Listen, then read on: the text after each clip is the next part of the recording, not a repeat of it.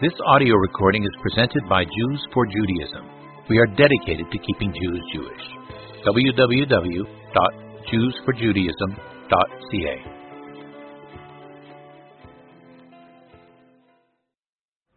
We tried last week to derive from the Bible the Jewish concept of the Messiah. Essentially, the starting point last week was the understanding that to really intelligently discuss the topic of who the Messiah is. For example, was Jesus the Messiah? Was any person the Messiah? You need to have a very clear working definition of the Messiah. Unless you begin the discussion with a clear picture and definition of the Messiah, you will essentially chase your tail and get nowhere because, as the expression goes, if you don't know where you're going, there are many ways of getting there. So, what we tried to do last week was to look carefully at the Jewish Bible, at the Tanakh, and to understand where the concept of the Messiah comes from, how we actually derive it from an organic reading of the Bible. And essentially, what I try to do is to show how this concept, this picture, really emerges very clearly and consistently from an organic reading of the entire Bible. So, just very quickly, to get everyone um, up to date, we'll spend a few minutes reviewing, just to as the Talmud says, uh, a person that studies something 101 times is better than someone who studies it 100 times, so we've got a ways to go yet. We, we saw that the Messiah, the word Messiah in English is really a way of saying the Hebrew word Mashiach, and Mashiach or Messiah means anointed. In the Bible, it applies to anyone or anything that was anointed with oil. That means that it had oil poured on it or on him and that service, that ceremony of being anointed with oil, of having oil poured on it, was a way of initiating that person or that thing into the service of God. So the sources we examined last week showed that the vessels in the sanctuary, in the temple, were anointed with oil. The Jewish kings had oil poured on their heads as a way of anointing them into the service of God. The Jewish priests, like Aaron, had oil poured on their heads to anoint them into the service of God. Jewish prophets were also anointed. And what we saw was that if someone was anointed, if someone went through the process of becoming anointed, of having oil poured on their heads, they were called an anointed one. They might be called in the Bible a Messiah, a Mashiach. And therefore, what we notice is that in the Jewish Bible, there are actually many Messiahs. If you were to ask someone in biblical times, where is the Messiah? They would say, well, which one are you referring to? The priest, the prophet, the king? So there was no concept in the Torah of one person that we refer to as the Messiah. The Bible basically uses the term Messiah in a generic sense. We use the term in a generic sense because there are many people who are anointed with oil. So the real question last week was where does the concept of the Messiah come from? The term Messiah with the definite article. Right? When we speak in colloquial terms about the Messiah, and we speak about who the Messiah is going to be and when the Messiah is going to come, it's clear that we're not referring to any of the particular characters in the Bible, the kings.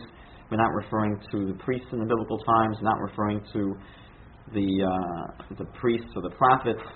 We're speaking about a concept of a future Messiah that's going to come, and that's the identity that we tried to establish last week. How does the Bible develop a concept of someone called the Messiah when significantly the term never appears in the Bible. You cannot open up a concordance or an index to the Bible and find the word the Messiah, except I showed you five or six places where in the beginning of the book of Leviticus it speaks about the high priest, and the high priest is called the priest, the, high, the, the anointed priest, HaKohen HaMashiach.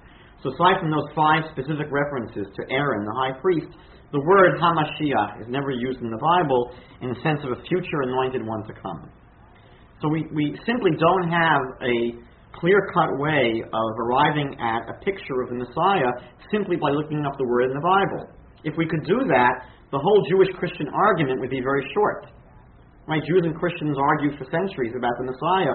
All we'd have to do is look in the back of the Bible, see, okay, so the Messiah. 16 references, check out what it says, and then you go home.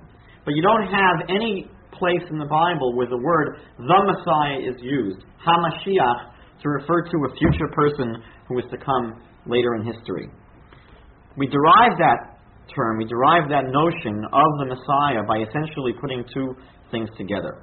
What we noticed last week was that there is a set of prophecies in the Bible, a large set, one of the most frequent prophecies in the Bible of a future age of perfection. The Bible promises that the broken world we're living in, the world that essentially is characterized by sin and strife and discord and apostasy and people not knowing God, that will change in the future. That's a promise that God makes. That there will come a time when the whole world will be at peace. Prophets speak about beating the swords into plowshares, or spears into pruning hooks, and the Bible speaks about that time as a time when all human beings will have an intimate knowledge of God. Those are the two primary characteristics of this future age of perfection. Of course, the Bible gives you a fine breakdown in terms of the finer points. For example, part of the idea of knowledge of God is that all Jewish people will fully observe all the laws of the Bible. The idea of peace in the Bible usually is expressed in terms of the Jewish people living at peace in their homeland.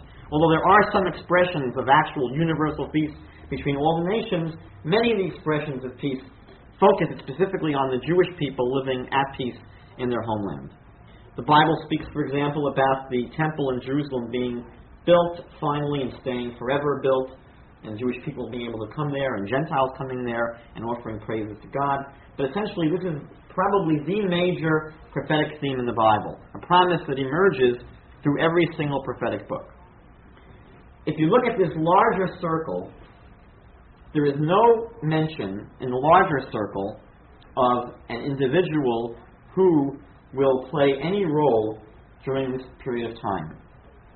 Most of the prophecies speak just about an age of transformation, an age that's transformed.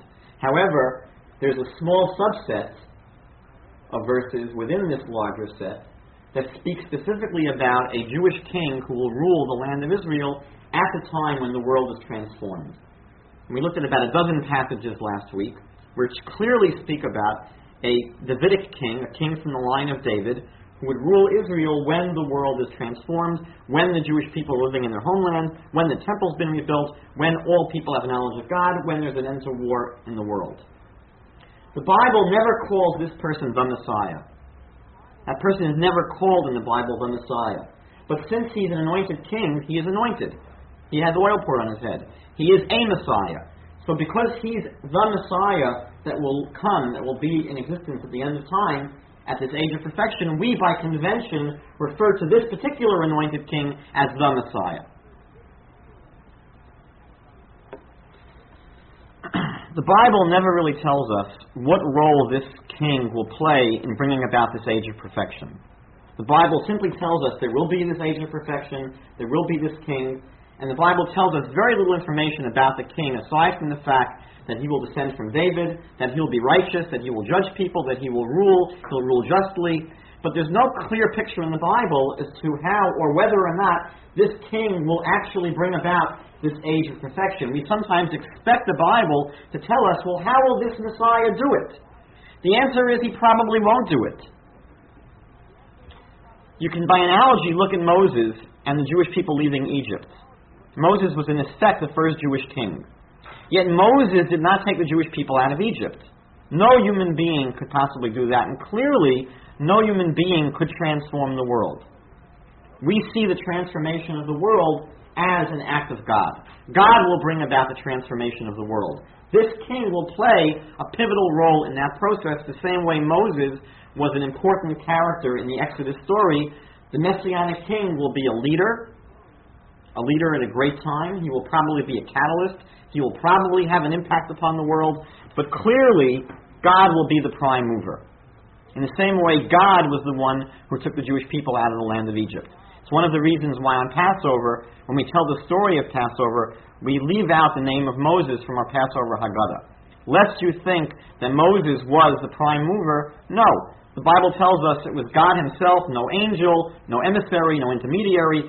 God Himself took us out of Egypt. God Himself will redeem the world at the end. But there will be a messenger of God, an agent of God, someone to lead the Jewish people. That will be the Messiah. Probably the most important concept that we can begin with this week is there is no other information in the Bible, not one verse in the Bible, that gives us any other information about this future Davidic king. This is very crucial for your understanding of the rest of the course. All of the passages in the Bible that speak about any king that will come in the future are exhausted by this picture. All you know is that this king will rule as a king at the time when the world is perfected. There are no other passages in the Bible that give you any information about anything else this future king will do. It's a very important piece of information to bear in mind. Given this definition of the Messiah, given the information we've learned so far, it's very easy to see, it's clear to see why Jesus was not accepted as the Jewish Messiah. And as I mentioned last week, not just Jesus, but, but any of the messianic claimants. Josephus and the New Testament speak of about four people in the time of Jesus who claimed to be the Messiah. It was a time of messianic expectation. The Jews were very much clearly expecting to be saved from the Roman oppression and Roman domination. So several people popped up claiming to be the one. It was nothing personal against Jesus. It was simply that Jesus and none of the other claimants fulfilled the criterion of the Bible. They weren't able to fill the Bible's shoes in terms of what the Messiah was supposed to do. Now, the standard Christian explanation for all of the failures of Jesus to fulfill any of the messianic prophecies is that there will be a second coming of the Messiah. This essentially is the Christian knee jerk reaction to the Jewish claim that Jesus failed to fulfill any of the messianic prophecies. They say, well, don't be so surprised that Jesus died without fulfilling the prophecies of bringing about a world of peace and a world of transformation. When Jesus returns, all of that will happen. This is the essential claim that Christian apologists make. We're going to show there are four basic weaknesses with this claim. Weakness number one is that it is essentially a theory coming out of left field. There is no biblical support for such a theory. The Bible never speaks about the Messiah or any Messiah returning after a first start that didn't work out. There simply is no information about it. We would feel more comfortable with such a theory if the Bible at least once spoke about the return of the Messiah who didn't accomplish the prophecies the first time around. Yet there is not one reference anywhere in the Bible to a second coming of the Messiah. Second problem is that, and this would require you to review last week's information, if all of these prophecies are to take place at the second coming, all the prophecies that we look for as messianic prophecies to determine who the Messiah will be, Christians are forced to relegate all these prophecies to the second coming of Jesus. Jeremiah 23, Jeremiah 33, Isaiah 11, Isaiah 2, Ezekiel 34, Ezekiel 37, ad infinitum. Christians are forced to say these will all take place when the Messiah returns. The problem, from a literary point of view, is that if you read those passages carefully, they're not speaking about the return of someone. All of those passages have a first coming perspective. They all speak about this person, boom, coming upon the world. Surprise! This person was never here before and is not coming back. So if the Christian point of view is correct, you would expect all of the prophecies we saw last week speaking about the person coming back and doing these things. And yet the Bible's perspective in terms of all the prophecies we looked at speaks about a first coming of someone. Thirdly, a second coming theory gives no credibility to the first coming of Jesus. To say that, well, Jesus will fulfill all the prophecies when he comes back doesn't help him for when he came the first time. So if I were to say, for example, you know, my great grandfather was the Messiah, and everyone says, oh, really? What did he accomplish? I say, he didn't accomplish anything. He was actually killed by uh, the Ukrainians.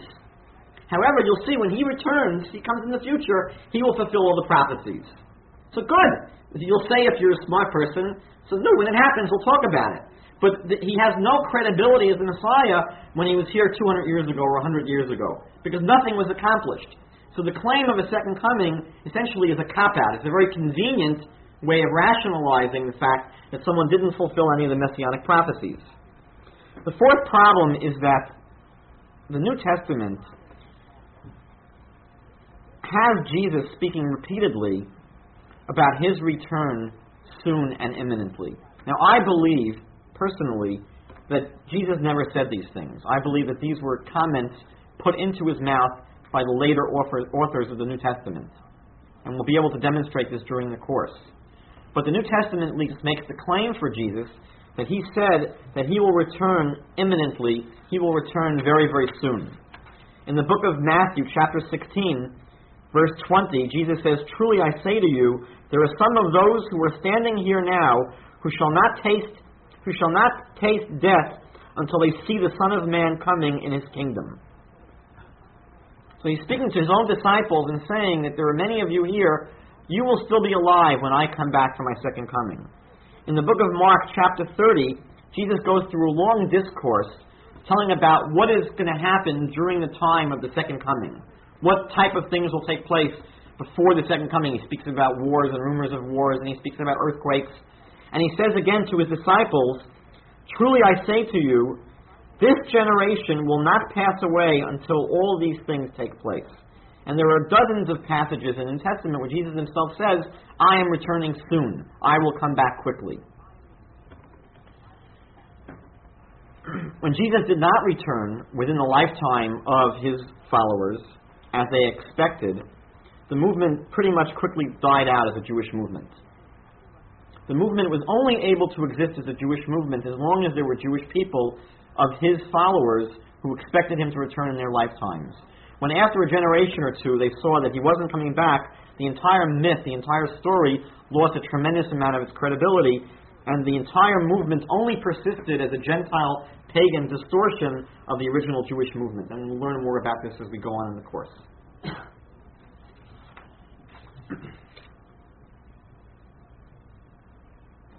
One of the primary ways that Christians try to substantiate the credibility of the messianic claims for Jesus is the appeal to all the miracles that he performed.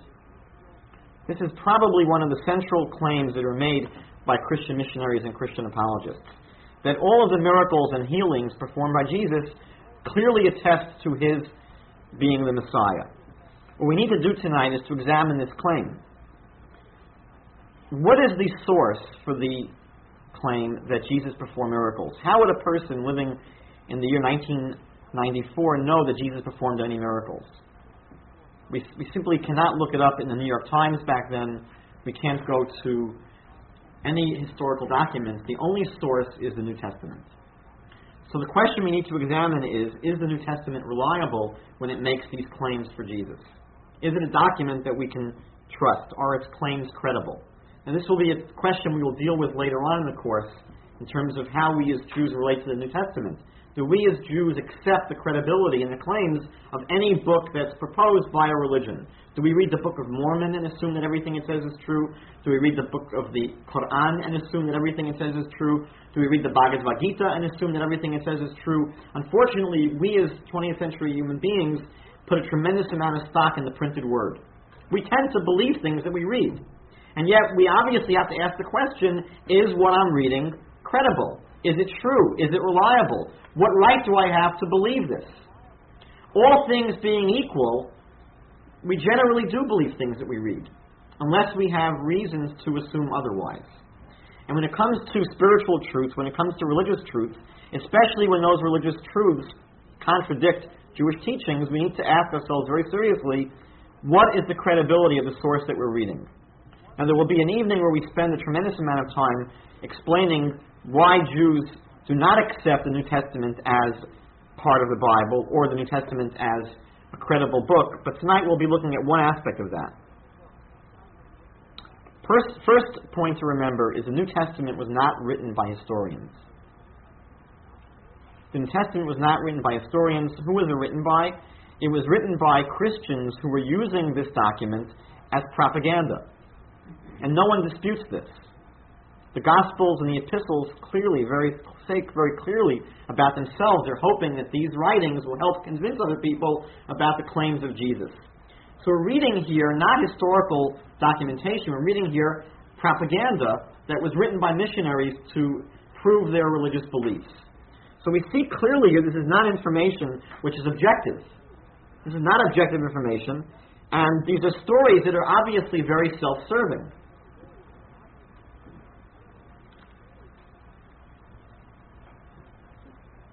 Would people make up such stories? Would the New Testament writers make up stories about miracles that Jesus performed? Can we question their integrity? Can we question their their uh, their honesty? I personally don't know any of the writers of the New Testament. However, One simple experiment is to look at similar claims that are being made today by Christians to demonstrate the validity of their faith. One of the claims that is made constantly by Christian missionaries today is that miracles are still being performed today in the name of Jesus. You turn on any television show, this is what's happening every five seconds. People are being healed left and right by the thousands at missionary crusades. So the question is are these people always telling the truth? Do we have any reason to doubt whether or not these miracles are actually happening? So I want to share with you a source that's not a friendly source. This is from a newsletter that's written by Jews for Jesus. They put out a newsletter called the Mishpacha Message, and it's written to it's an in-house in-house uh, publication written to people that are on the Jews for Jesus mailing list. And this was a, a special edition that came out in the spring of 1991, focusing on the whole topic of miracles. So the editor writes the following In preparing for this issue of the Mishpacha message, we invited you all to send in accounts of any miraculous healings that have taken place in your lives. We also asked that independent verification be provided for these healings. We received a number of inspiring testimonies, yet there was no one who had an instance where a medical test had been made to diagnose a condition with a corresponding test made later to show that a healing took place that was contrary to the laws of nature. One person on, a regular, on our regular mailing list claimed to have a healing where a diagnosis was made and recorded for bone cancer, and that tests were done after the alleged healing showing that the cancer had disappeared. In fact, the person explained that the doctor himself had been healed of cancer. When we called to verify this with the doctor, whose name had been supplied, he was quite adamant in telling us that he had no idea what we were talking about and that he didn't hold to this sort of thing. Sadly, this type of experience is all too common. This is not a critique by a non Christian. These are Christian missionaries admitting that many of the claims for miracles that happen today are just bogus. When a good friend of mine, a Jewish believer in Jesus, who is a medical doctor, heard that we were considering miracles for this forum article, he wrote us a word of caution. Apparently, my friend had done some personal investigation to verify the miracles in a number of books written concerning signs and wonders. He, he read the books thinking that God might be calling him into a healing ministry, but to his dismay, he found each of the instances where healing was claimed to be questionable. Now, if we go to investigations that were done by objective sources, there have been people and societies who tried to investigate the accuracy and the credibility of claims made for healings today in Christian services, invariably these are people that either were never sick in the first place or were never clear, cured in the second place. Now, we will discuss in a minute or two whether or not healings actually happen. But the question we're addressing now is would a Christian missionary make up a claim that a miracle happened in order to convince people or inspire people? The answer is clearly yes.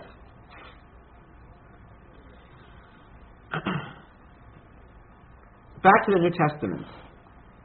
Do we have any reason to doubt the historical veracity of the New Testament? Now, we don't have enough time tonight to go through the entire book, but I'll just share with you one point. Because here we have the possibility of outside corroboration. The New Testament tells a story of the crucifixion of Jesus and essentially tells us that the person ruling Judea at that time the Roman in charge of the uh, area where Jerusalem and uh, most of the Jewish people were living was named Pontius Pilate. The New Testament tells us that Pontius Pilate really didn't want to crucify Jesus, but that he was afraid of the Jewish people. It paints Pontius Pilate as a milquetoast, as someone who cowers before the Jewish people, someone who's terrorized by the Jewish people, someone who essentially has no spine, no backbone, and crumbles because the Jewish people are insisting that he crucify Jesus. That's the picture of the New Testament. A very weak, a very peaceful person who wouldn't think of taking innocent blood, and who essentially is very scared of the Jewish people. Now, we have objective reports on this Pontius Pilate in at least two sources. One is from a philosopher that lived in Alexandria, Egypt, named Philo, a Jewish philosopher. And he writes as follows Pilate was a cruel man by nature, hard hearted, and entirely, entirely lacking in remorse.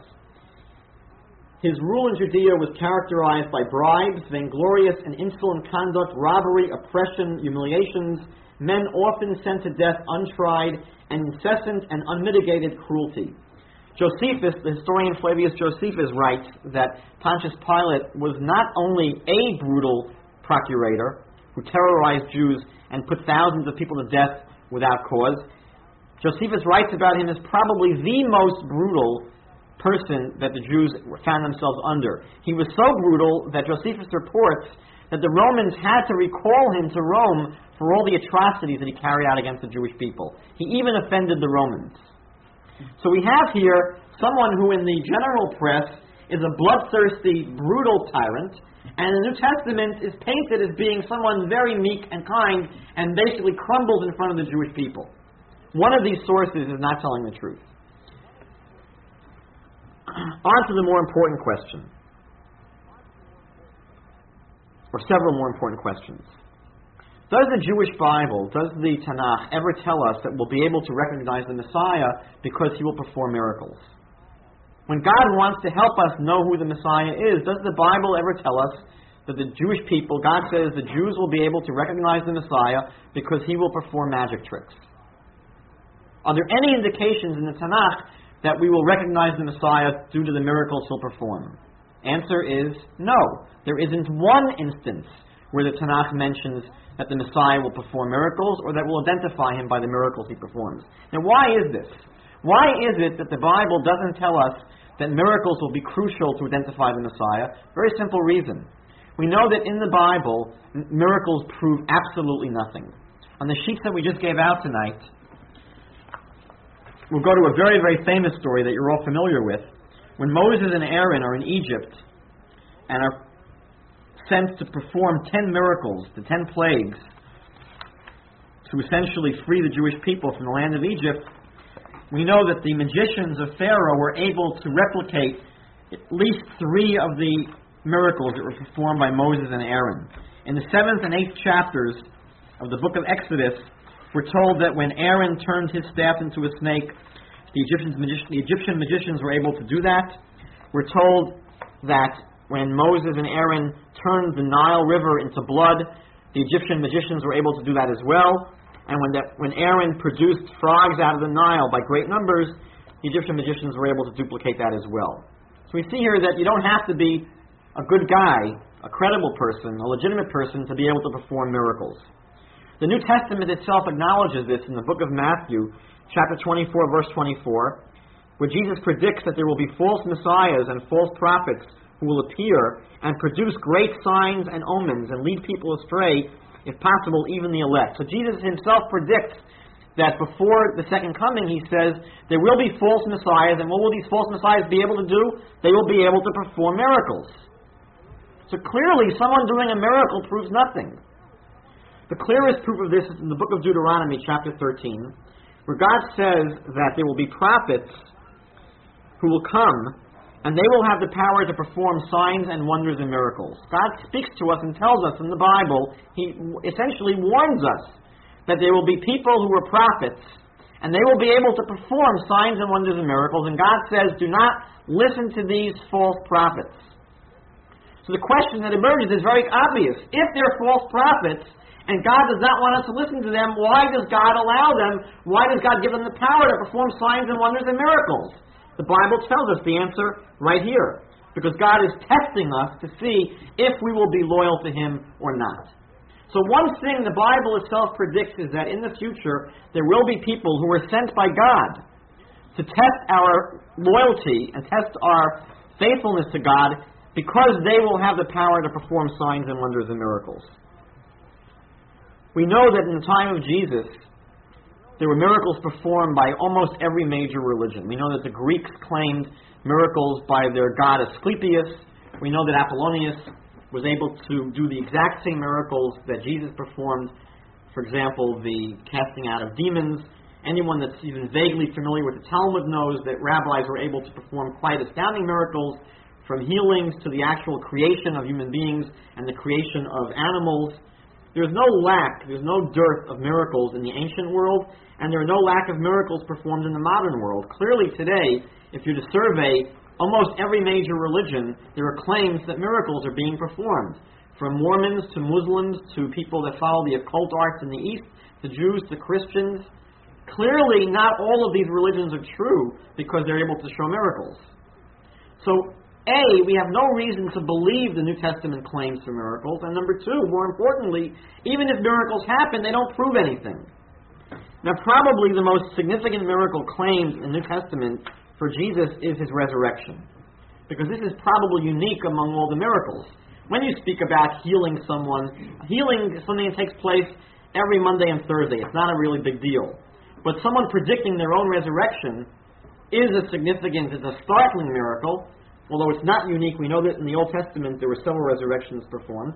However, this is probably the central miracle claim for Jesus, so much so that Paul says in the book of Corinthians that if Jesus was not resurrected, you would all be essentially still in your sin, you will essentially be bound to hell. This is the make it or break it miracle for Christianity.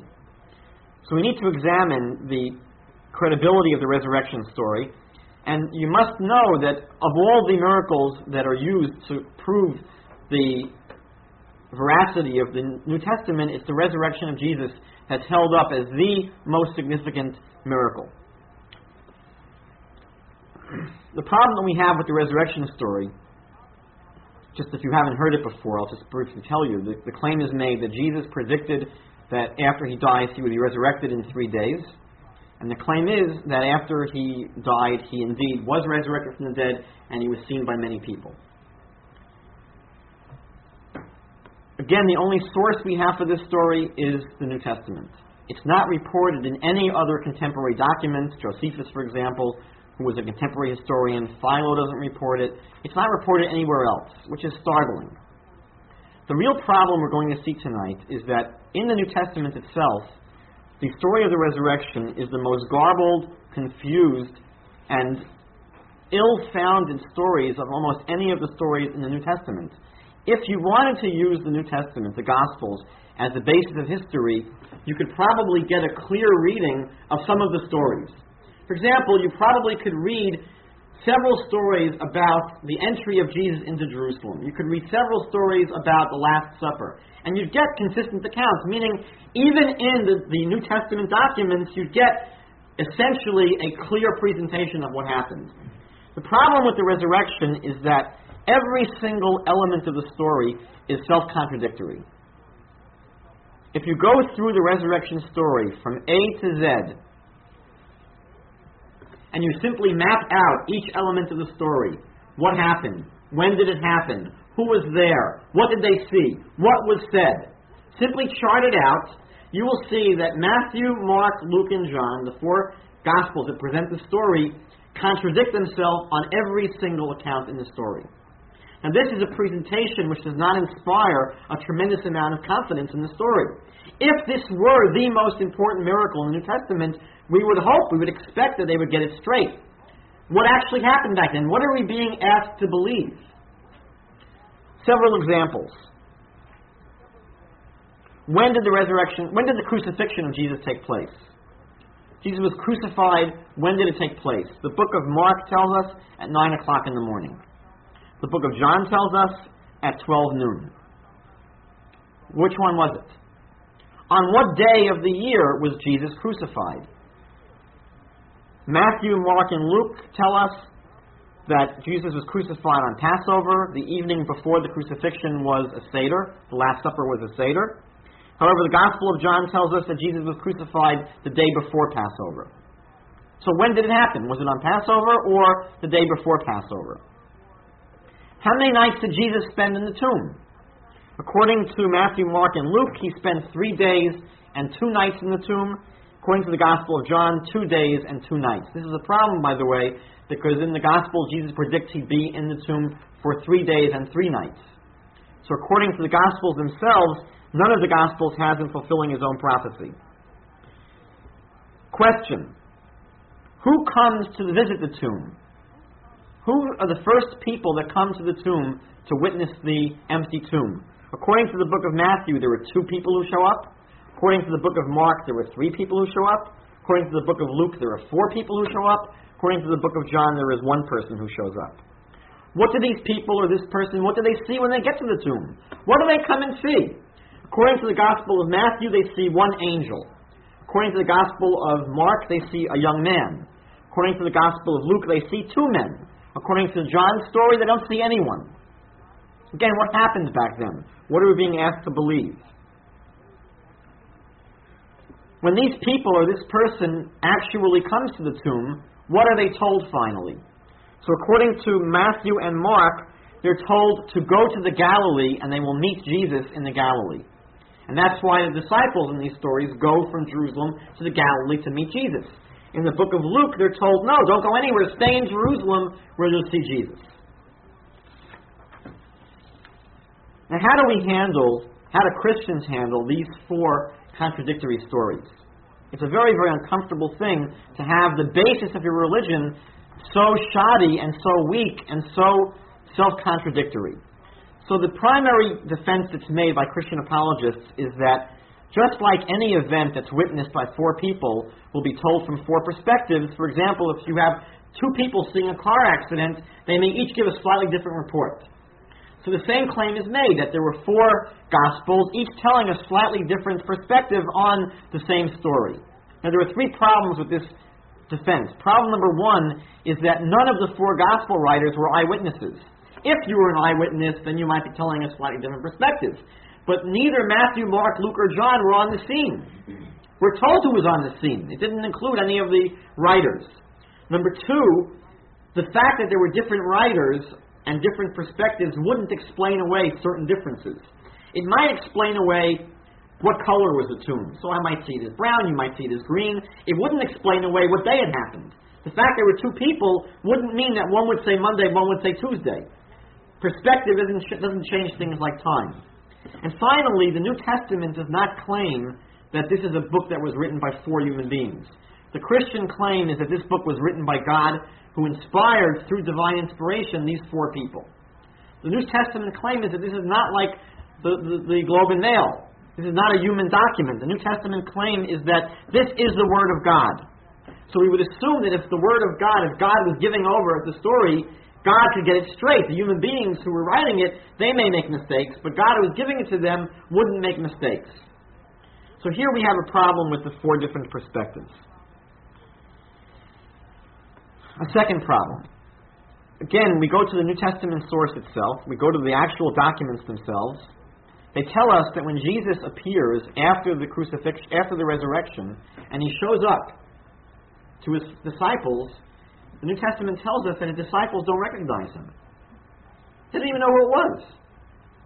So, how today are we supposed to feel confident that they actually saw him when the very documents that tell the story tell us they didn't recognize who it was? They didn't know who it was. So, why should today we believe it was Jesus if the people on the scene themselves were unsure? Maybe it was someone who looked like Jesus. We're all today very familiar with cases of mistaken identity, especially when people have a vested interest in thinking that they saw who they thought they saw.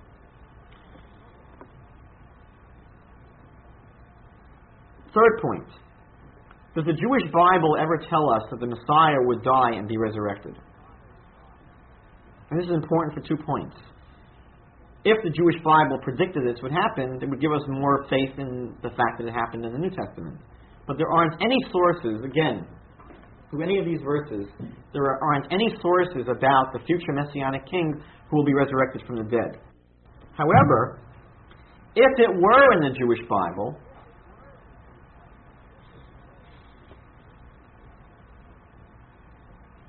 if it were in the Jewish Bible, the followers of Jesus would have expected it. One of the reasons we know that it wasn't in the Jewish Bible is that none of the followers of Jesus expected him to be resurrected from the dead. There are many stories in the New Testament where Jesus says to his followers, Look, I have to go to Jerusalem, I'm going to be tortured, I'm going to be killed, and then I'm going to be brought back from the dead. And his followers don't say, Praise God, you're going to fulfill what the Bible says about the Messiah. Whenever he talks about his imminent death, they go, God forbid, don't talk like that. That can never happen to you. So if the Old Testament, if the Jewish Bible predicted that the Messiah would be killed and resurrected, his followers wouldn't have been so shocked any time they hear about his imminent death and resurrection. It's a complete surprise to them. One of the ways we know it was a complete surprise is that when the tomb is found empty, what is the first thing his followers assume? The tomb is found empty. And do the followers run around saying, Praise God! He's been resurrected, he's up in heaven. No, they assume that somebody moved the body. That's, again, the New Testament says. That they assume that someone moved the body. It's interesting that the New Testament tried to anticipate what the Jewish people would say against the resurrection story. The New Testament tries to anticipate when the resurrection story is put forward, what will the Jewish people say? Are the Jewish people going to say, we believe he was resurrected from the dead. No, the Jewish people are going to say that the body was stolen. The body was removed from the grave. So the New Testament, in order to anticipate this claim, put an element into the story that was supposed to essentially prevent the Jewish people from ever being able to make the claim that the body was stolen. What was the thing that the, that the New Testament writers put in? They say that the Romans, in order to make sure that the body was not removed from the cave, the Romans posted guards at the cave and the guards were there to make sure that the cave would not be tampered with. So now the Jewish people can't make the counterclaim that no, there wasn't a resurrection. The disciples stole the body to make it look like there was a resurrection. The problem is, when were these guards posted? According to the New Testament, Jesus was buried on Friday afternoon, before Shabbat. When were the guards posted at the tomb? You would think if they had any kind of brains, put them there when he's buried. The New Testament says in the book of Matthew they were not posted at the tomb until early, late Saturday morning. They didn't arrive until late Saturday morning. So that leaves all of Friday night when it's pitch dark, and early Saturday morning, where under the cover of darkness, people who wanted to could sneak into the cave, pull out the body, and then the Romans show up later, and no one knows anything for the better. By the way, if we are to find a tomb that's empty, that would be the most logical conclusion if we're presented with two choices, that people remove the body or that he was miraculously resurrected up to heaven, the first explanation would be the more clearly presentable. Another problem. When the disciples are finally told of the resurrection, when they're told that Jesus was resurrected, the Gospels say that they refuse to believe it. They refuse to believe that it even happened. So we see that they weren't anticipating it, its occurrence. In the book of Matthew, the Pharisees allegedly asked Jesus for a sign. Jesus was making certain claims about himself. He's a great teacher, he's a great rabbi, he's a prophet, he knows what he's claiming. But in the Gospel of Matthew, Jesus is asked for a sign.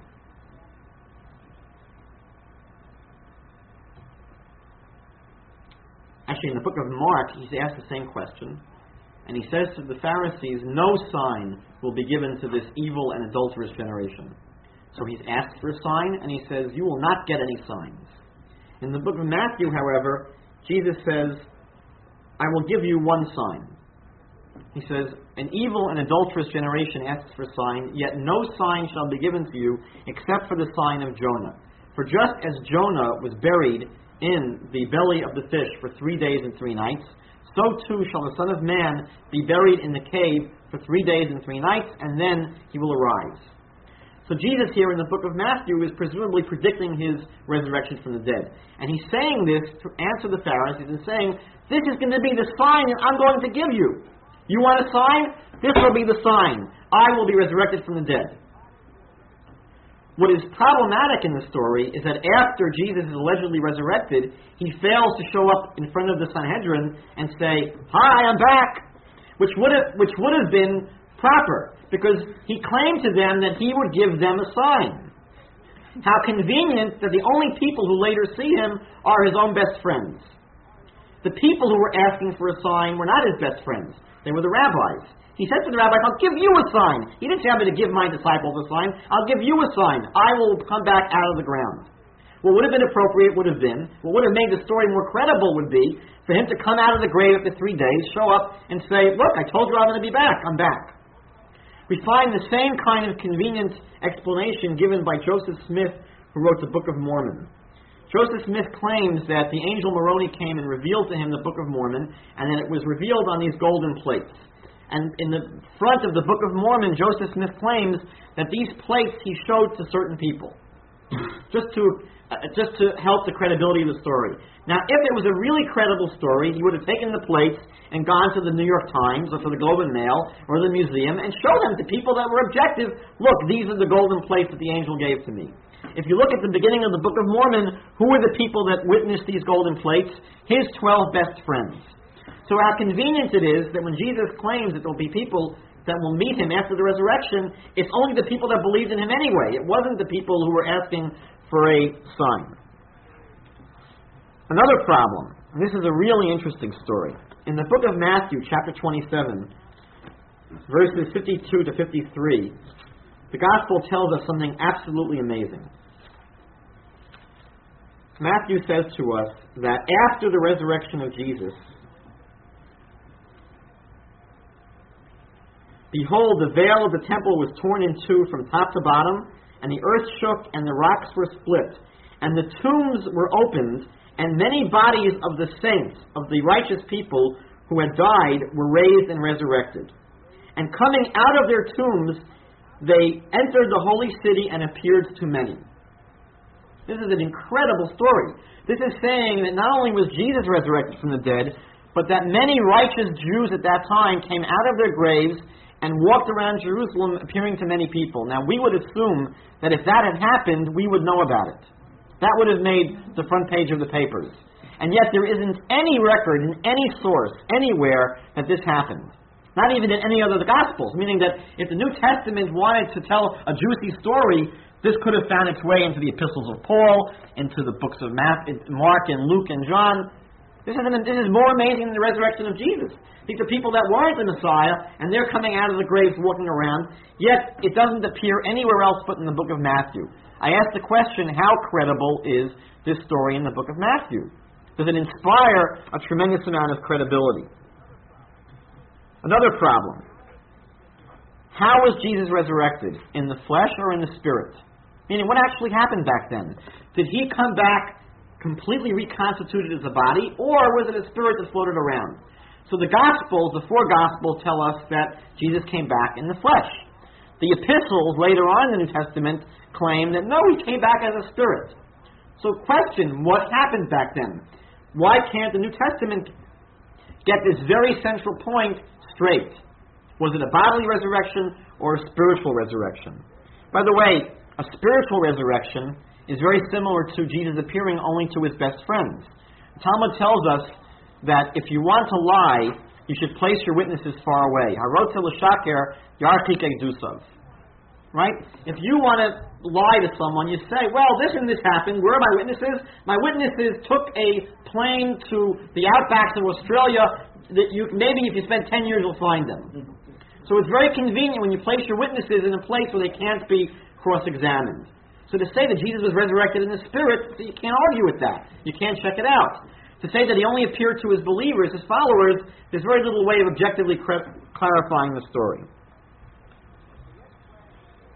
A red flag should go up. We should really sit and wonder and scratch our heads when this story of a resurrection of the Messiah doesn't appear anywhere in the Jewish Bible, but where does it appear all the time? if you read Greek and Roman mythology, virtually every Greek and Roman god was not just, by the way, resurrected from the dead, but born of a virgin, part of a triune trinity, was crucified or was executed. Many, many of the elements of the Christian myth were anticipated in much of the pagan culture that was around back then. So if there is a story, a source for the resurrection of the Messiah, we should look to pagan mythology rather than the Jewish Bible. Finally, one further point, one last point. One of the things missionaries ask us rhetorically is if the resurrection story were not true, why would so many Christians during the course of history willingly go to their deaths in their belief that it did take place? On a certain level, this is a very uh, it's a poignant point. If it didn't happen, if the, if the story wasn't true, why would his disciples go to their deaths? Why would so many Christians die for their belief that the, that the resurrection took place? And when you think about it, it's actually a very foolish point to make. We know, for example, that uh, Muslims believe that Muhammad went straight to heaven from a rock in Jerusalem. He flew up straight to heaven. And even to this very day, there are Muslims who strap dynamite to themselves and will go on a Jewish bus in Tel Aviv and scream Allahu Akbar because they believe that when they blow themselves up, they will be instantly transformed into heaven. So why would these Muslims believe, why were they willing to kill themselves if the Islamic story was not true? Why would Jews go to their deaths for Judaism? Why would Jews prefer death to baptism if Judaism weren't true?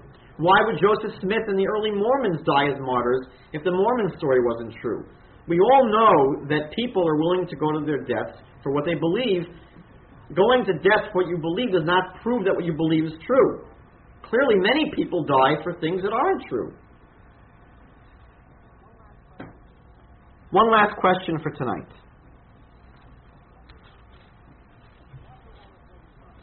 After all is said and done, the most pressing question that we should have at this point is how can there be any Christians in the world that believe this? That would be, on a very simple level, a very obvious question. If Jesus clearly didn't fulfill any of the prophecies, if there's very little credible evidence for any messianic claims that were made on his behalf, how is it possible? How was it possible 2,000 years ago for people to believe he was the Messiah? And how is it possible today for people to believe he's the Messiah? It's a very, very troubling question. I mentioned in previous classes that there was a psychologist named Asch who performed an experiment where he took a group of people this large and he put two lines on a wall. And the lines were of different sizes a 9 inch line and an 11 or 12 inch line. And he went around the room and he asked the people around the room are these two lines the same size or are they different size lines? Now, every single person in the room was astute. They were told what to say. They were part of the experiment. So they were all told to say these two lines are the same size. So Asch went around the room, and this was in a college crowd, 30 people, 35 people. Each person said, well, the lines, uh, they look about the same size to me. And they go around, and the poor person at the end of the line think to themselves, what's going on around here? These people, they, they must, maybe they left the glasses home or they, they're having some kind of like a dizzy spell. But the person in the last seat is probably going out of their mind. How do you account for all these people that are just crazy? They're blind, they're crazy. But what Asch found was that 72% of the subjects in the last seat would go along with the rest of the group. It's a very frightening experiment. Because most of us sitting here in the room are saying to ourselves, huh, me? I would never go along with the rest of the group. I know what I see. I say what I see. I don't have. I'm not, not a spineless person. I'm not a sheep that just goes along with the rest of the crowd. I stick to my guns. I see two different size lines. I say two different size lines. And yet, seven of you out of ten, there are ten people here at least, seven of you would go along and say these two lines are the same size. So we're Jewish people in a world. There are now 12 million Jews in a world of 5 billion people. 12 million Jews. 2 billion of these people are Christians. And 2 billion of these people are saying, You Jews are crazy. That's the Jewish dilemma. That we live in a world where we're always psychologically looking over our shoulder and saying, Wait, is it possible that 2 billion Christians could be wrong? We begin to really doubt ourselves. We begin to say to ourselves, maybe we're, maybe we're the ones that are crazy. Is it possible that two billion Christians are wrong and the entire and the Jewish people are right? Is that possible? The whole world is wrong and the Jews are right. Does that make any sense? So go to any Christian today, walk up to any Christian and say, the day before Jesus, day before Jesus, you had the Jewish people who believed in one God who gave the Torah at Mount Sinai, and you had the rest of the world, everyone else who were pagan barbarians who worshipped rocks and sticks and bugs and toads that was the rest of the world. There were no Muslims, there were no Christians, there were no Seventh day Adventists, there were Jews, and there were pagan barbarians who worshipped bugs and rocks. And ask any Christian in the world, and by the way, the world thought, the Romans thought the Jews were crazy. You crazy to work on the Saturday, you guys? One day a week you take off? They thought we were nuts.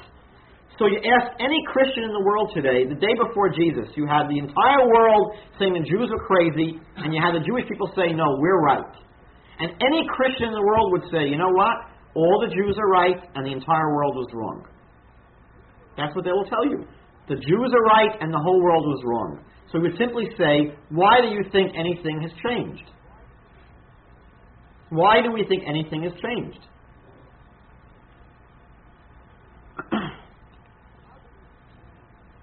How do we explain the fact that people believed in Jesus even though essentially the whole proje- project was a failure? How do we explain that? We told the story last week of the missionary who was bothering two old Jews on the train in Europe. It happened about 100 years ago. I told the story because it happened to me about eight years ago. I simply stole the lines of this smart rabbi. And the missionary was saying to these two old Jews, you know, you Jews, you better think about your rejection of Jesus because uh, the greatest rabbi, Rabbi Akiva, he thought that, that he thought that Bar Kokhba was the Messiah. Rabbi Akiva, the greatest rabbi, he thought that Bar Kokhba, who lived around the year 135, that he was the Messiah. So if Rabbi Akiva was wrong about the Messiah, maybe all the rabbis are wrong, and maybe the Jewish people should uh, reconsider Christianity. So these two Jews were really bothered by this. They were a little bit shaken. Rabbi Akiva made a mistake. He made a mistake about Bar Kokhba, the Messiah. So there was a great rabbi, the Brisker Rav, who heard this. He walked over to this missionary and said, well, why are you so sure that Bar Kokhba wasn't the Messiah? What makes you so confident that he wasn't the Messiah? And the missionary said, well, It's obvious he was killed by the Romans. So it is clear that Jesus was not the Messiah because he was killed by the Romans. On the cross itself, Jesus probably recognized this. On the cross itself, Jesus says, My God, my God, why have you forsaken me? The end of his life, he realizes maybe he really wasn't the Messiah. Maybe he really wasn't who he thought he was. Now, Christians will interpret this verse differently. We'll learn about this in the future weeks. But it's certainly legitimate to say, if you're reading this passage as an outsider, that Jesus here recognizes that he failed in his mission. He recognizes that he wasn't the Messiah. He's being put to death, and he's not fulfilling any of the prophecies. So, how do we understand the ability for Christianity to continue to exist despite the fact that it begins on a false step. So I want to share with you several stories that I think will make this clearer. In the year 1666, approximately, there was a Jewish person who claimed to be the Messiah. Now, the historical perspective was very similar to the first century Roman world. The Jewish people had just gone through the Chmielnicki massacres. Bogdan Chmielnicki put to death hundreds of thousands of Jews. If you see the news today in Rwanda, so a similar thing took place in uh, the Jewish world. There were hundreds and thousands of Jews that were killed by Chmielnicki and his Cossacks. And the Jewish people were reeling, they were suffering from this terrible series of pogroms, and they were expecting, they were hoping that God would redeem them and send the Messiah. Now, there were two other things that happened in the world back then. Number one, Jewish mystics predicted in advance that the year 1666 would be the year the Messiah comes. And Christian mystics thought that that year would be the year that Jesus returns. So in the air was a tremendous expectation that something was going to happen. So here you have two very, very ripe elements. You have the Jews plotting and reeling because they're suffering and they're praying for redemption, and then you have these predictions. So guess what happens in the year 1666? Someone shows up and says, Huh? The Messiah. Shabtai Tzvi. And believe it or not, he attracted hundreds and hundreds and thousands and thousands of Jews. Now, what did it mean that these people believed he was the Messiah? It didn't mean that they thought he was going to become the king of Turkey. It meant that he was going to become the king of Israel. It meant that they were going to follow him back to the land of Israel from Turkey where they were, and he will become the messianic king in the land of Israel.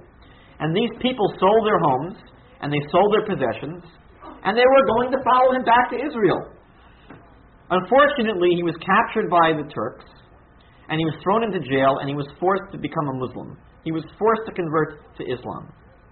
So at that point, here's this guy who's rotting in a Muslim jail and he's now a practicing Muslim. So any person with a clear mind would say, I guess he's not the Messiah.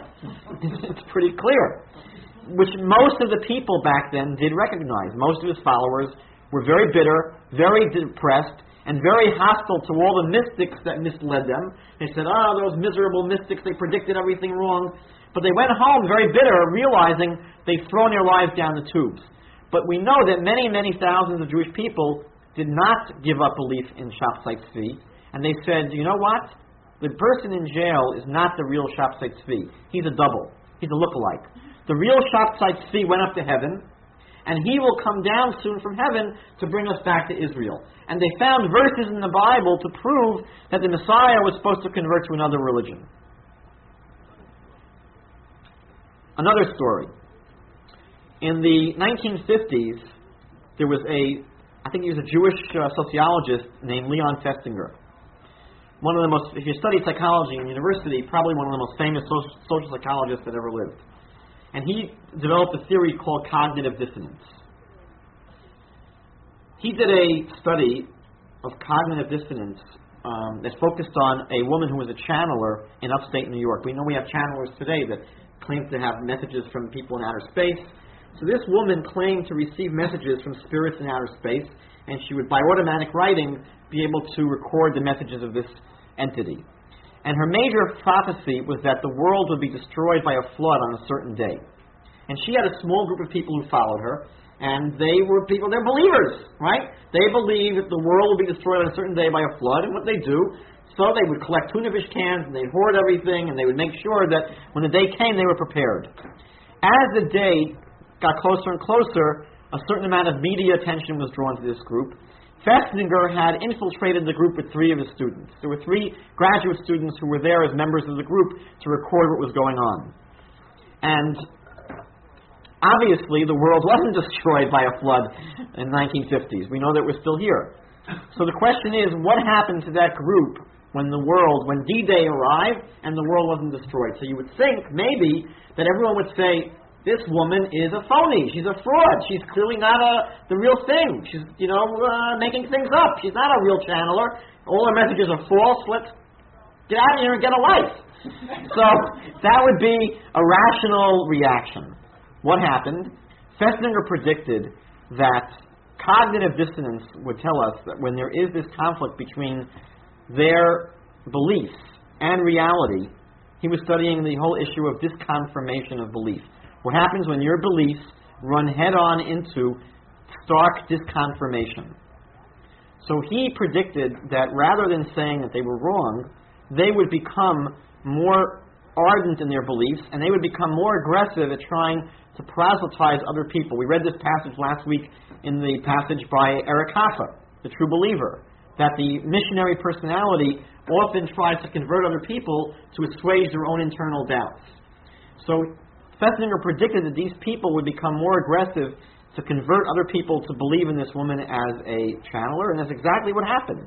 That rather than falling apart as a group, they persisted and became more aggressive in, in espousing her theories. One final story, which took place in our own days, took place in the 70s in Massapequa, Long Island, in New York. And it, the star of the story was a Lutheran minister named Jack Hickman. Jack Hickman was a very charismatic minister who was very popular with children, and he was able to attract hundreds of people to his Lutheran church. He was, at one point was the junior pastor or the youth pastor, and he became very much popular, very much admired, and he had a huge following. One day he came to the church and said that he received a revelation from God, and if, the only way to be a good Christian is by becoming an Orthodox Jew. So all the people in his group got circumcised, they began observing the Sabbath, praying in phylacteries and talis and wearing tzitzis and keeping kosher, not just kosher, but he had his own very, very strict kosher regulations and observing all the Jewish marital laws. He, they became very, very strict Torah observers. They would pray in Hebrew. They changed the name of the church to Congregation Shoresh Yishai, the root of Jesse, and they believed they were going to be the vanguard group to herald in the second coming of Jesus. And this group really took off, especially among Jewish people in Long Island. He attracted hundreds of Jews. He ended up having to build a second building. It was a huge group. After years and after developing a tremendous membership, uh, he was caught sleeping with some of the boys, young boys in the congregation. And they discovered that this Jack Hickman was a child molester. Now, their immediate reaction was shock, and what they wanted to do was to investigate this person further. He had told them many stories about his life, about his relatives, about how he had a Jewish background, and they began to send private investigators to, to check up on his stories. They found out that everything he told them was bogus. At that point, half of the church left. They realized he was a pervert and a liar, and he was someone that they couldn't follow as a spiritual leader. Half the people remained. Half the people remained, and they said, well, actually, in Jewish practice, there is a ceremony in the Kabbalah called the passing on of the seed, and when a leader wants to find appropriate successors, he will masturbate little boys. And that's all part of the Jewish tradition. This is a story that was concocted.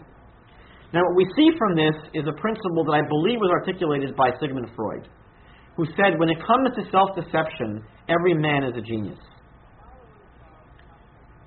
The followers of Shabtai Tzvi had invested a tremendous amount of energy, emotional energy, and real energy in believing that this person was the Messiah. When years later they realized that it was all for nothing, it's very difficult for a person to accept that kind of reality.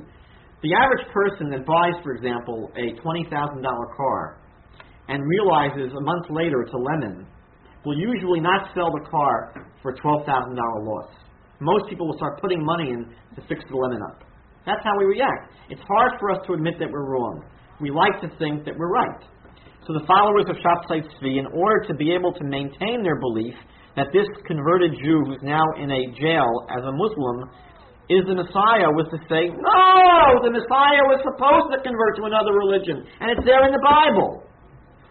That's exactly what happened with the people who followed this channeler. They said, well, the world was supposed to be destroyed on this date, but they weren't worthy, and they had a, a number of explanations that showed that in the same way that Jehovah's Witnesses, for example, had about 15,000 different dates when the Messiah was supposed to return, and every time it didn't happen, they come up with an explanation. Rather than saying we were wrong, they simply explain away the mistake. And finally, the followers of Jack Hickman. Instead of 20 years later, 15 years later, saying, you know what, I flushed 15 years of my life down the toilet, and walking away and saying, I've got to rebuild my life, they ended up trying to explain away what happened, justify what happened, and be able to maintain their belief in this false teacher. I would submit that most of the followers of Jesus, when he was killed on the cross, realized he wasn't the Messiah. I believe that he realized he wasn't the Messiah, and the New Testament seems to indicate that most of his disciples ran away. They panicked when they saw he was dead. That's the end of the Messiah. Let's get out of here. And that's what the New Testament teaches us, that they all split. And that would be the normal rational reaction, that they would admit that he wasn't the Messiah, let's get out of here. However, there were probably a group of people who could not admit, they could not accept the possibility that he was not the Messiah.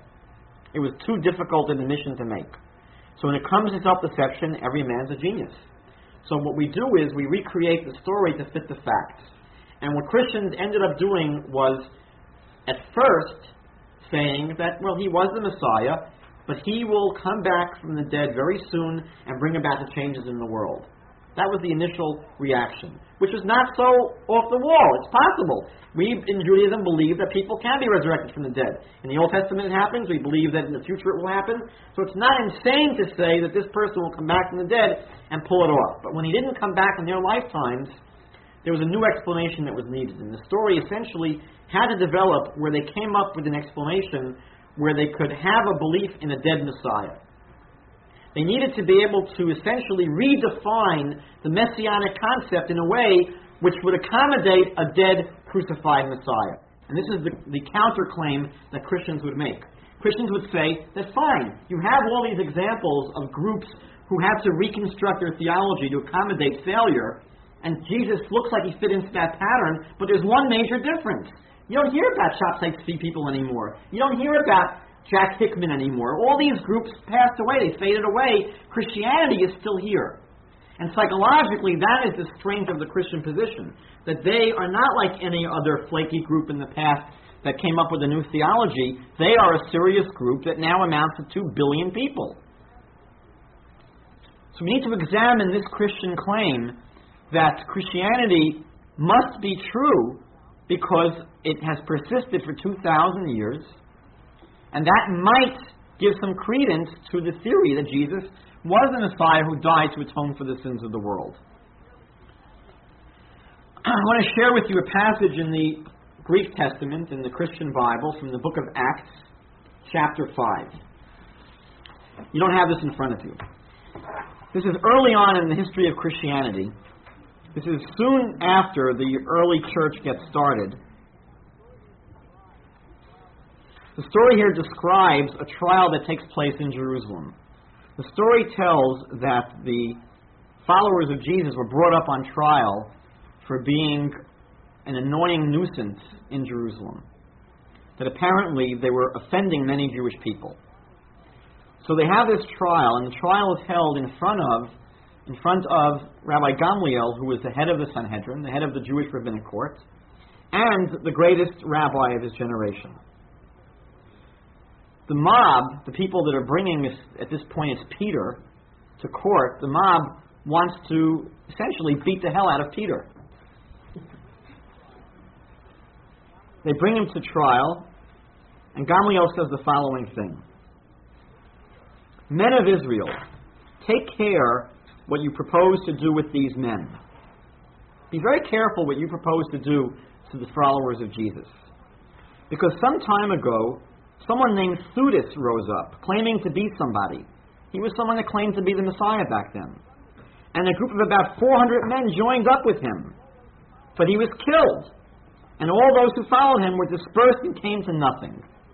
His group disbanded. And after this man, Judas of Galilee rose up in the days of the census, and he took many people with him, but he too perished, and all those who followed him were scattered. And so, in the present case, I say to you, stay away from these men and leave them alone. Do not bother these followers of Jesus. For if this movement or action should be of men if this new emerging Christian movement is a man made movement, it will be overthrown. But if it is of God, you will not be able to overthrow them, and you may even be found fighting against God. This is a passage that is quoted by many Christian missionaries as an argument to convince Jewish people of the veracity of their faith.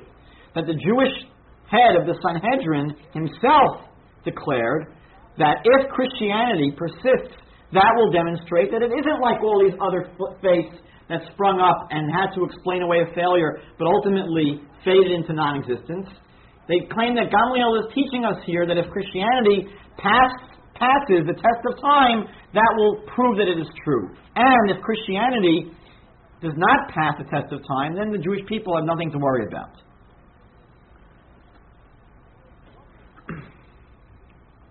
one thing is very clear. It's very clear that Gamliel didn't really believe that if a religion lasts for a critical amount of time, that proves it's a true religion. He obviously didn't believe that, and no intelligent Christian today would believe that either. There's no Christian in the world today who will say, well, Islam must be true because Islam has lasted so many hundreds of years. There's no Christian in the world today that would say Confucianism or Buddhism or Hinduism is true because that, it has lasted so many thousands of years. There's no Christian in the world today that would say Judaism is true because we've been around for 3,000 years. So obviously, the appeal to the fact that you have lasted a long time is a ridiculous appeal. It does not make any sense, and clearly, Gamaliel did not really believe that to be the case. It's not difficult to explain how Christianity was able to spread so rapidly. You don't have to look very far. First of all, for the first century or two of its existence, Christianity was a very unpopular religion. Christians themselves were looked at as being very obnoxious if you ever read Roman history. And they really did not have a huge following. It wasn't until about the year 350, 325, that Christianity got off to a very, very, very unfair head start. Because the ruler of the world, essentially, back then, Constantine, became a Christian, at least nominally became a Christian. And he was able to impose Christianity on what was essentially the entire known world, not through the force of persuasion. He did not run seminars throughout the world proving that Christianity was true. It's not as if you had people lining up to take courses in Christianity and say, you know what, this beats paganism. Constantine was able to impose Christianity on the known world by the force of the sword. People didn't have much ability to argue with Constantine and his armies. And in reality, it was not a difficult sell. It was not a hard sell to get the world to accept Christianity. If you go back in time slightly before Christianity, it might be surprising to you, but Judaism was a very popular religion. Much of the world back then, there were millions of people who admired Judaism from afar. They were called in literature God-fearers. They were God-fearers. There were people who admired the Jewish intellect, admired Jewish history, admired the Jewish religion, really appreciated Judaism as being something very unique and special. And yet, Judaism was a difficult religion to hook onto. It meant getting circumcised. It meant observing all the commandments of the Bible. It meant going through a very difficult conversion process. So now Constantine is coming and essentially offering the world what is a form of Judaism but with no price tag. He's saying, We're going to make all you pagan barbarians Christians, which to the world back then was some kind of form of Judaism. So it wasn't as if people were choking when they had to become Christians. This was on a certain level very attractive. Maimonides, the Rambam, and Yehuda Levi in his book The Kuzari actually point out that the perpetuation of Christianity and Islam for that matter but tonight we're talking about Christianity.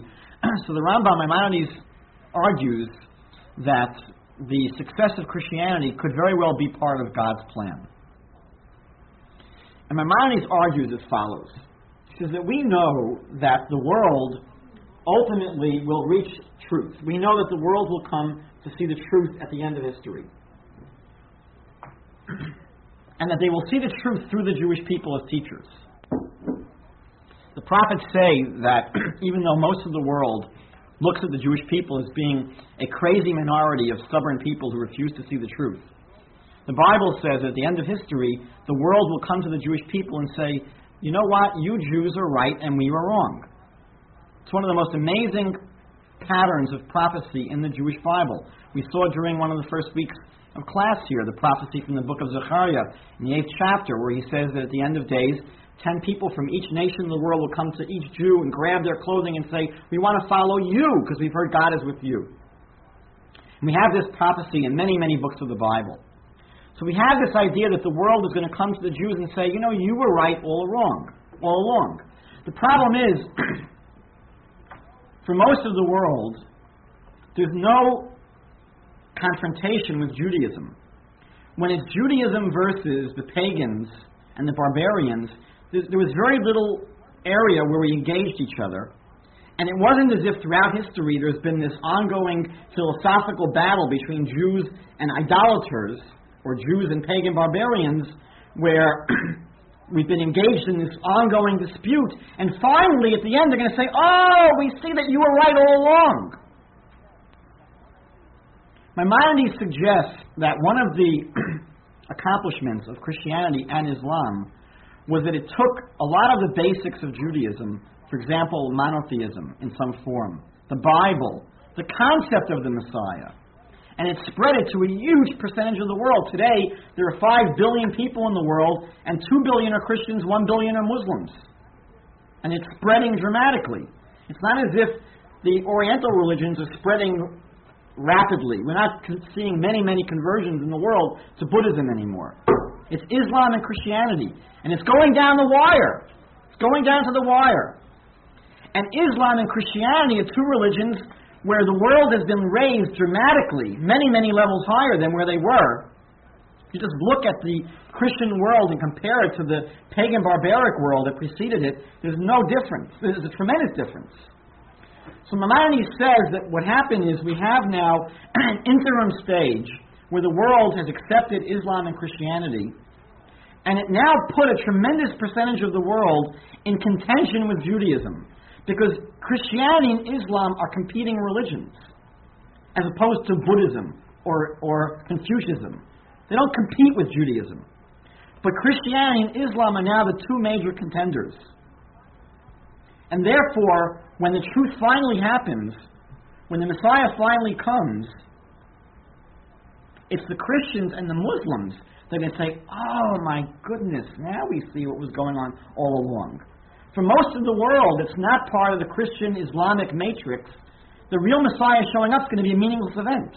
They never cared about the Messiah in the first place. So it's quite possible that the spread of Christianity has been part of God's plan. And back to Acts chapter 5. If Gamliel didn't mean, and no thinking person would really mean, that the spread of a religion proves that it's true. What did he mean when he told these people, don't fight these early Christians? If you do, right, if you fight against them and it's of God, you're fighting against God, and if, you, if it's not of God, it'll fall apart by itself. What was he talking about then? Very, very fascinating what he was saying. Gamliel was clearly not saying that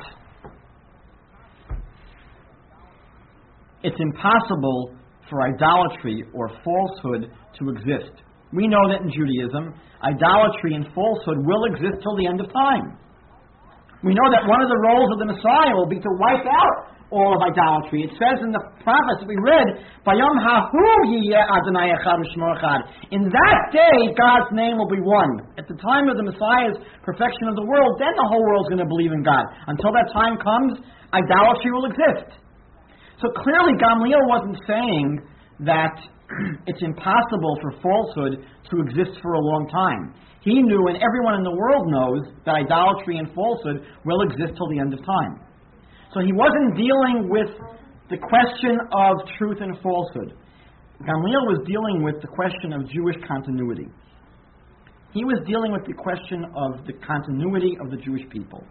And Gamliel was saying the following Any admixture of falsehood with Judaism will not survive. He wasn't saying that falsehood can't survive. He was saying that whenever you mix in a little bit of falsehood to Judaism, that mixture, that new mixture, will not exist. It will not survive.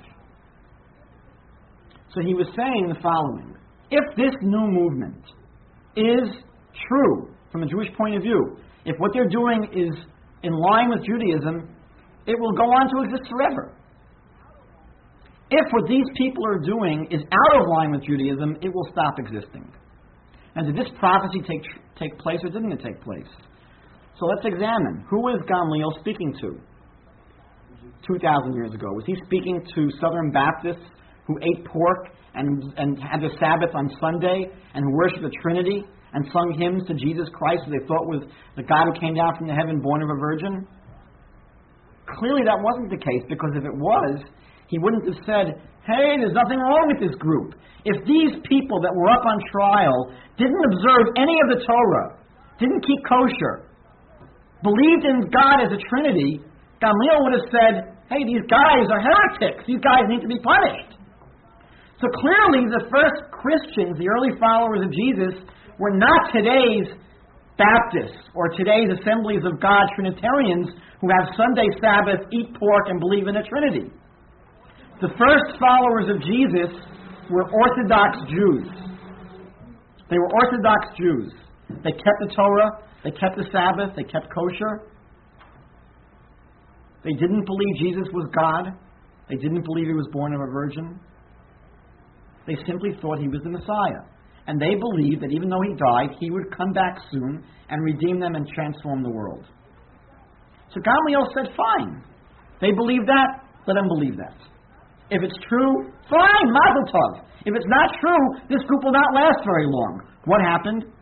This group did not last very long. Within 150 years, kaput. No more Orthodox Jews who believed that Jesus was the Messiah. It became the only part that survived was a transformed movement that essentially had almost nothing to do with its original Jewish roots. They didn't believe in Jesus as the Jewish Messiah. Jesus became a Greek, pagan, Hellenistic God. All of Judaism was out the window. You didn't have people in 150 years keeping kosher, observing the Jewish holidays. It was a transformed religion. So Gamaliel said, You Jews who think that Jesus is the Messiah, if it's true, fine, it'll happen. Then he was the Messiah. If it's not true, you will die out very soon. What happened? They die out very soon. The essential point from tonight is that Christianity was able to persist only by changing the religion around to be not a Jewish religion where there's a belief in the Messiah who fulfills biblical prophecy, but a belief in a dying Messiah who dies, and we'll examine why Christians believe Jesus had to die, and we'll examine the evidence that Christians bring for this, and the basic program for the coming weeks will be to examine the second major way that Christians try to prove their religion, not through uh, the the empirical way of demonstrating miracles, but by demonstrating the truth of Scripture. What Christians will try to do is demonstrate the veracity of their religion by showing that it's all anticipated in the Jewish Bible. That the Bible predicted that Jesus was the Messiah, the Bible predicted the Messiah would be killed, the Bible predicted all of the things that Christians maintain theologically. What we will do in the next week is examine the methodology by which Christians use the Jewish Bible, the, the, the conceptual errors that Christians make, and then we will spend the rest of the course examining the major proofs that Christians bring from the Jewish Bible to substantiate their beliefs.